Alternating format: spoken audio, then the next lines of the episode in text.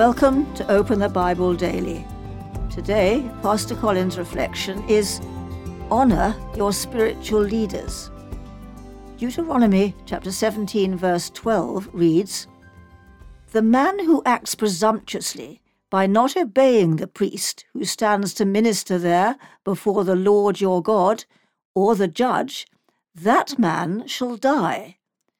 So you shall purge the evil from Israel. God's people are to hold their leaders in honor. If a person shows contempt for leaders in the church, we don't put them to death, but it may be necessary to put them out of the church.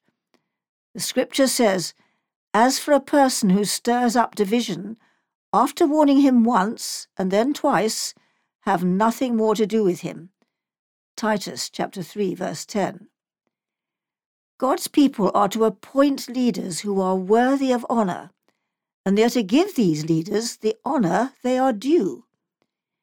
We ask you, brothers, to respect those who labour among you and are over you in the Lord, and admonish you, and to esteem them very highly in love because of their work.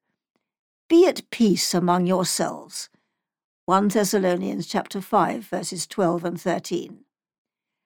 Obey your leaders and submit to them, for they are keeping watch over your souls, as those who will have to give an account. Let them do this with joy and not with groaning, for that would be no advantage to you.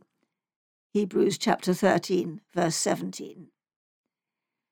Ask God to help you see where you might be holding one or more of your spiritual leaders in contempt or where you might be stirring up division.